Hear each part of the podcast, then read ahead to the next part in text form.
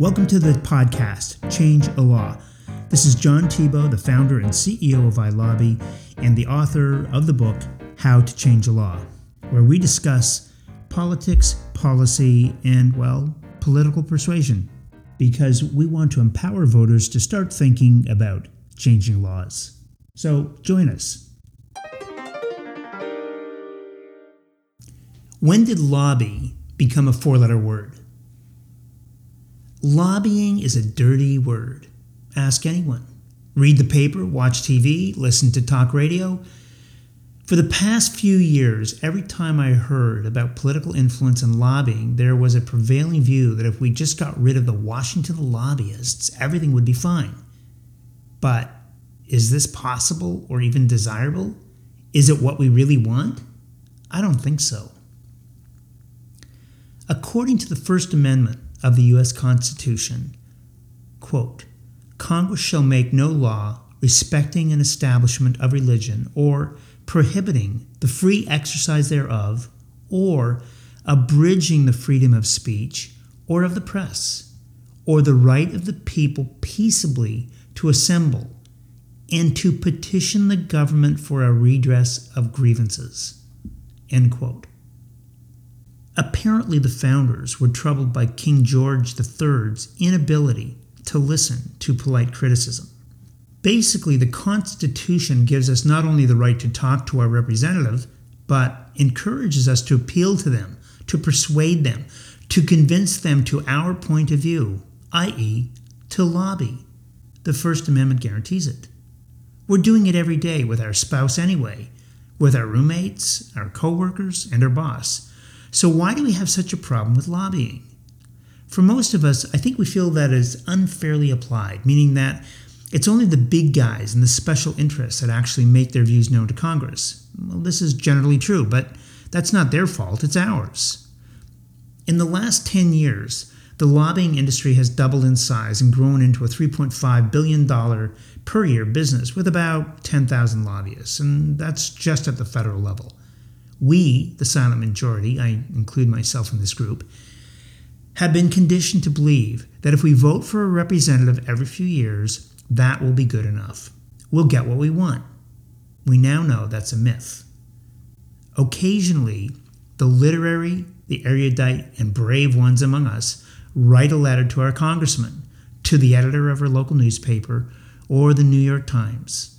Some of us sign petitions, make campaign contributions, or even go out and protest. But does that get the job done? Sometimes it does. Personally, I'd like to believe that one brilliant, well written letter to my congressman with a nice follow up phone call to their legislative director would be enough to get him or her to change their opinion about a pending law. But out of the almost 700,000 constituents in my congressional district, there are likely a handful of people who would take the exact opposite position of me. Sometimes they have more money, more time on their hands, and they're more eloquent than I am. If they work for a large corporation with a PAC or are a union member, they seem to have greater political advantage to getting their views in front of my congressman and often make more of an impression than I can alone as an individual. I should just give up, right? Let someone else decide what's right for me.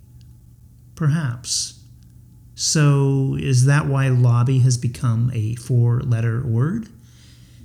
If I can't lobby, don't let anyone else do it either. If I can't effectively persuade my representative, no one else should either. We should just rely on the ballot box. But The Economist recently pointed out that as this direct democracy and its consequent ballot box budgeting have grown, representative democracy, i.e., the legislature, has become dysfunctional. California suffers from the same hyperpartisan and acrimonious deadlock between Republicans and Democrats as Washington does. You and I have the right to petition our government for grievances and express our point of view. In all likelihood, I'm not really sure that my point of view is going to be heard or even taken into account. Don't ask me why, it's just how I feel. Sometimes I wondered if there were other people who thought the way I do. So I started asking around at the Little League, soccer practice, Boy Scouts, and Brownies, and to other parents at our children's school. And once we got past the, oh, it's okay to talk about politics part, I found that for the most part, everyone seemed really frustrated by the political process. I was in good company. These were just average people teachers, lawyers, barbers, car salesmen, repairmen, and uh, a few VCs. No matter who it was, they really believe that if they voted and got their candidate into office, then we would have a panacea for this nasty problem of highly paid lobbyists controlling the agenda. Everything would be wonderful again. But deep in their hearts, they suspected that their singular voice did not matter, and so often resigned themselves to saying, Well, but what can you do? There's nothing you can do. Personally, I doubt if this is true because I think our representative has a point of view about what issues are important to her, what side of the argument she stands on, and what she would and would not vote for and support. She would welcome hearing from her constituents, either directly or indirectly. That's why we have a representative democratic republic. We elect our representatives and they make the decisions. Got it? They don't do what you want, they do what they want. The only thing you can do is vote them out and get somebody else in. But why wait two years before we have a conversation with them? Have our apathy, focus, and daily distractions kept us away from debate on the real issues? If we evaluated our employees or spoke to our spouse once every two years, we wouldn't have a job or a marriage. The dialogue needs to be persistent, focused, and fact based. I think members of Congress are pretty much realists and political animals.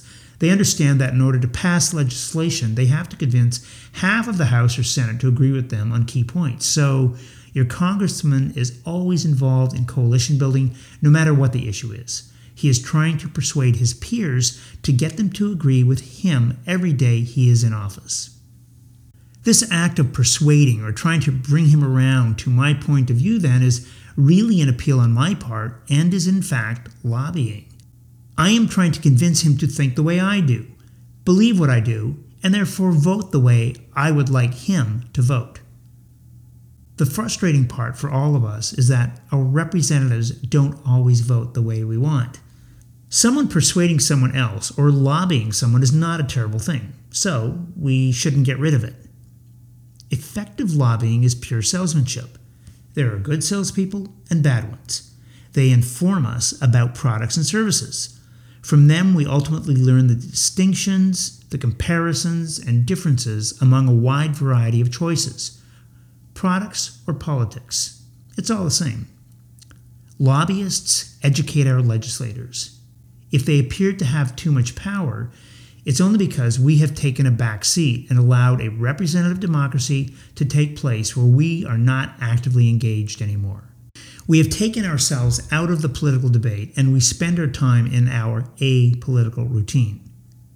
Consider the persistently high ratings for America's Got Talent versus political news briefings. If we can bring ourselves together, we could take charge and have a voice in the political arena we could pool our resources and have as much clout as a top lobbyist. What separates us from the activity of lobbyists? Three critical things. One, clarity of message. Two, a critical mass of constituents who believe in the same thing.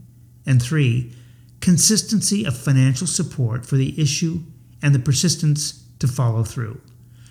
With these three elements, we too can shape our political destiny. Am I describing utopia? No, I am simply describing a crowd sourced funding platform for personal persuasion. This would enable the silent majority to debate and express their views. Voting is important, but having a consistent dialogue with our representatives between elections should not be set aside. This way, you don't have to stand in the street on a rainy night waiting for the media to feature you on the 6 o'clock news in order to gain attention for your burning issue. Those days are over. You don't have to sit in your public affairs office wondering how you are going to locate 10,000 supporters outside your district. You do not have to sign petitions that you don't understand, nor wonder if your campaign contribution is enough to help gain you access to your representative. You don't have to act in isolation anymore. The technological and practical means for political change are here today. You can come together to shape your future without quitting your day job. If we act in unison on key issues, it is my belief that we could turn lobby from a four letter pejorative word into a six letter statement of personal power spelled I L O B B Y. I lobby, your political persuasion platform. This is a plea for political sanity where American voters get back into the game. This has been the podcast Change a Law by John Thibault. To learn more, just sign on to our website at www.ilobby.co or you can also visit www.changealaw.com. Thanks for listening.